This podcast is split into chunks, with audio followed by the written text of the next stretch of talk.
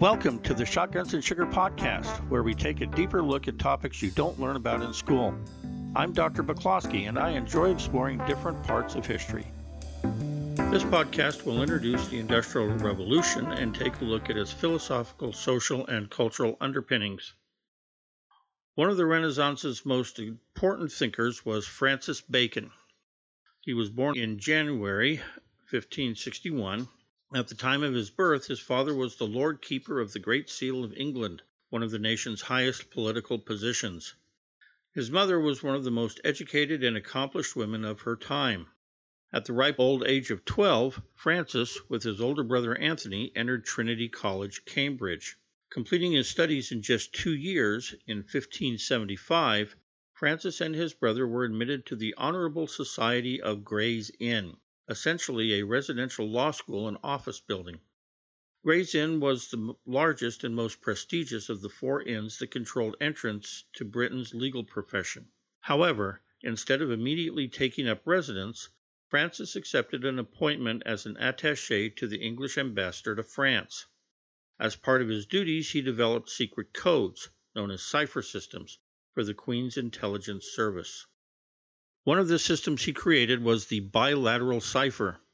In the 1830s, this code inspired Samuel Morse to develop a system of dots and dashes used in telegraph systems that started to speed communications throughout the United States. It also inspired the binary numeric system that has operated computers since their inception in the 1940s, but more about that in another podcast. When he returned to England in 1577, at the ripe old age of 16, Francis entered Gray's Inn. After completing his studies, he was appointed to complete an MP's term in the House of Commons. He remained a member of that august body for the next 40 years. Queen Elizabeth was so enamored with his legal and political skills that she created a new position for him, Counsel Learned Extraordinary, essentially the Queen's private attorney.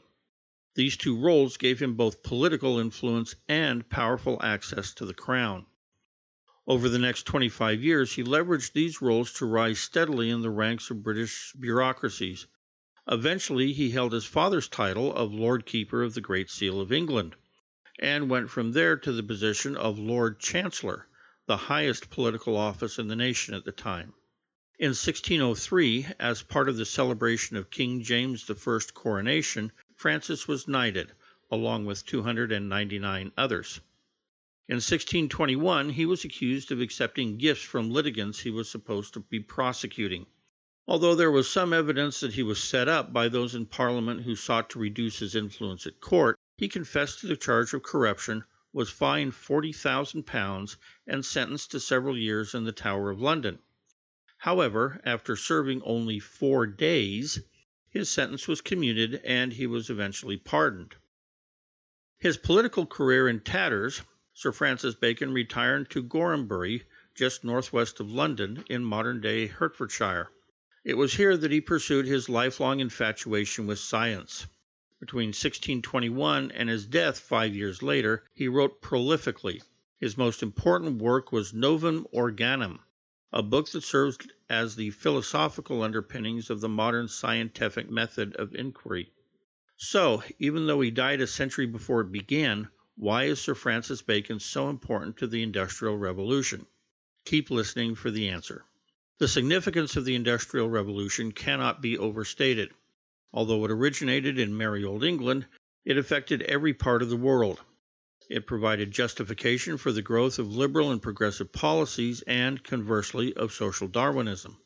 It created an atmosphere conducive to the development of socialism, its cousin Marxism, and labor unions. It forced social changes like the virtual elimination of the traditional aristocracy, while creating a class system composed of a powerful middle class, a poverty-stricken working class, and a barely surviving peasant class. Although it began in the rural agricultural sector, it built an environment that demanded the development of social programs that we take for granted today. Programs like police and fire departments, along with public health activities like city water and sanitary sewer systems, not to mention the medical field of epidemiology.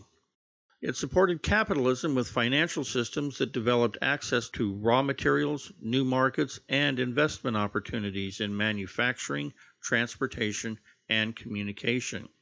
During the middle to late 1800s, these financial systems forced political and social developments like the rise of nationalism, imperialism, and militarism. These developments contributed to a series of overlapping alliances between various European countries, which in turn led to the outbreak of World War I and the emergence of the United States as a world economic and political leader.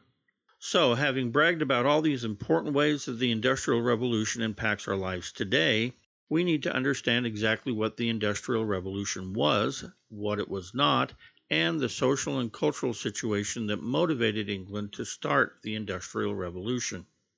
Prior to the early 1700s, Europe was mired in medieval and social and political structures that had existed for centuries.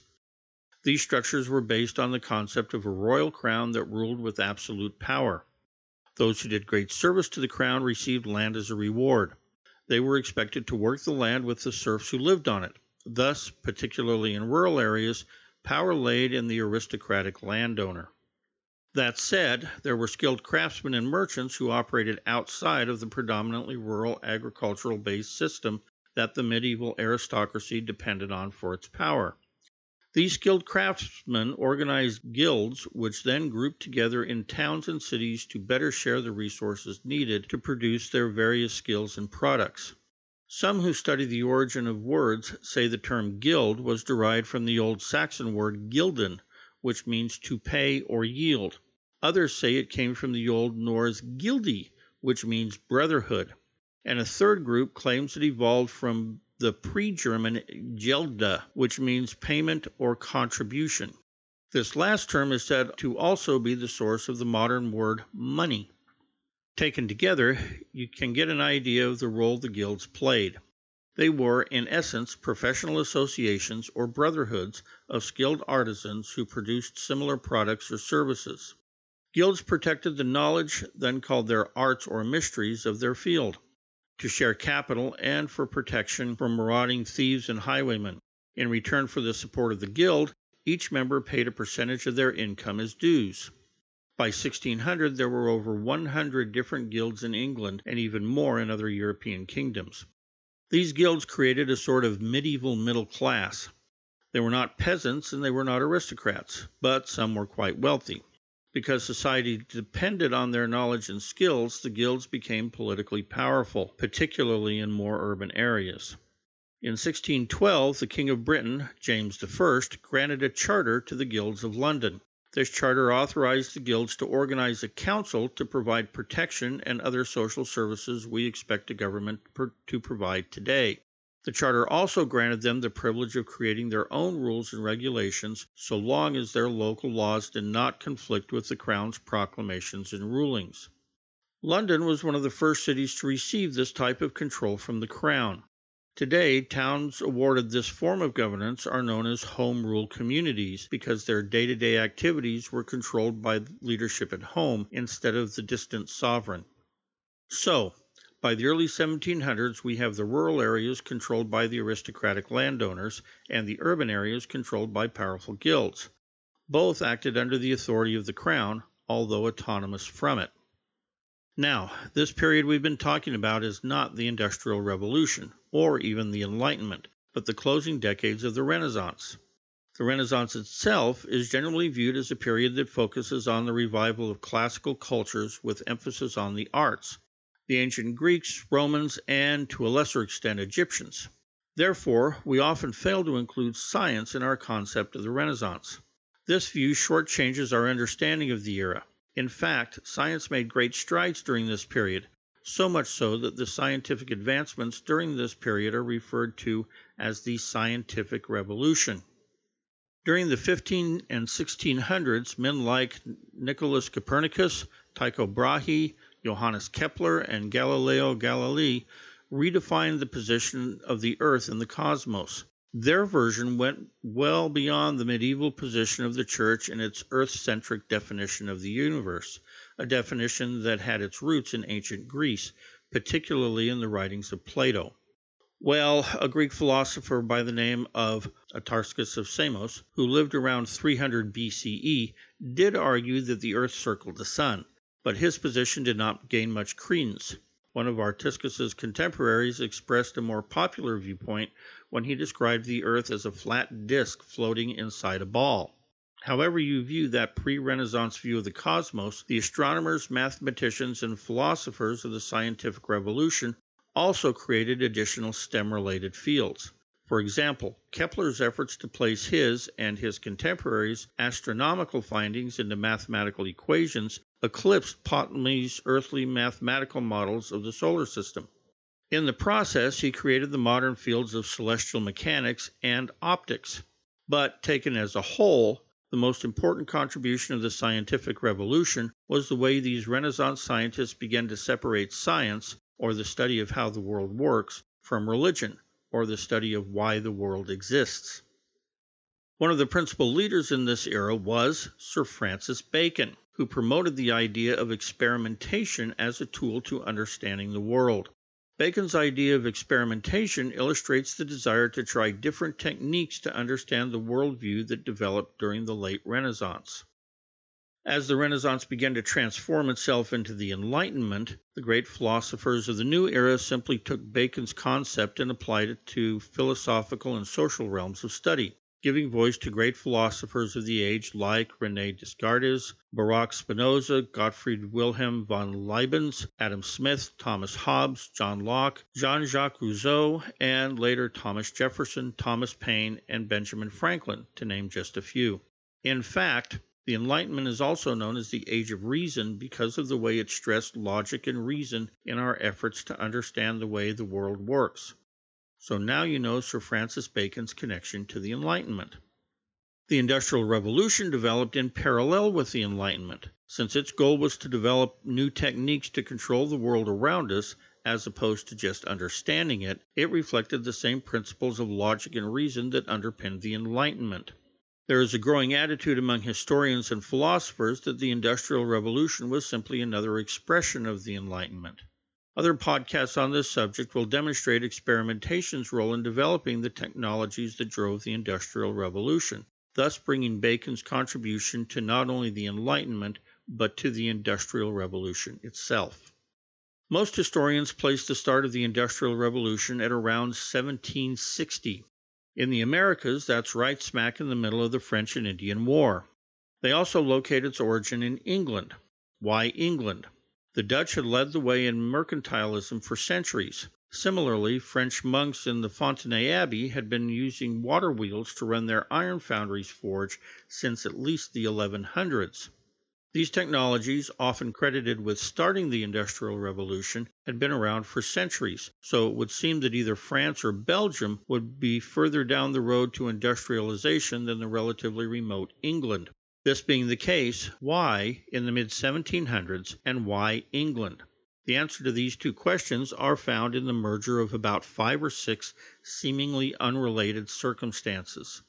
Politically, England's experimentation with republicanism during the short reign of Oliver Cromwell from 1649 to 1653 opened minds and hearts to experimenting with new things.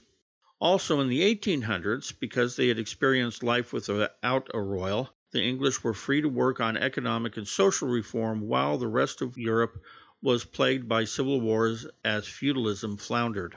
Economically, the country had the natural resources such as coal, iron ore, and developed farmlands needed to establish an industrial base without external support.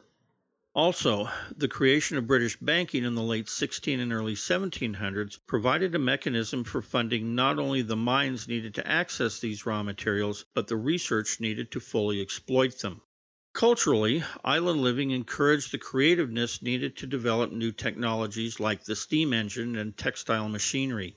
This same creativity encouraged a growing business class separate from the landed gentry or the guilds, with the vision to see the economic potential of new ventures, and who, with the protection of the banking system, had the courage to risk their excess capital on bringing new economic endeavors into reality. Improved farming techniques, like the four-field rotation system that were implemented a generation before the Industrial Revolution, created a healthier population with the ability to expand personal and family resources that filled the needs of the Industrial Revolution's factories. Finally, the division between urban and rural areas fostered creativity in the poor regions. The goal of the guilds to protect the trade secrets of their crafts inhibited creativity among the artisan trades and worked against the evolution of new production techniques. However, the goals of the aristocracy to exploit the resources of the crown had deeded them actually fostered the inventiveness needed to develop new techniques and the machinery to implement them. Therefore, the Industrial Revolution started not in the cities, but in the country. So, by the early 1700s, Britain was ripe for change. The Industrial Revolution became the most transformational event in Western society in a millennia. It changed the way we dressed, worked, learned, cooked, traveled, and lived, and even died. Tune in to our next episode where I will be talking about the start of this most important period in Western, European, and American history. Thank you for listening to this episode of the Shotguns and Sugar podcast. If you'd like to learn more about this topic or access a list of resources used to create this podcast, check out our website, shotgunsandsugar.com.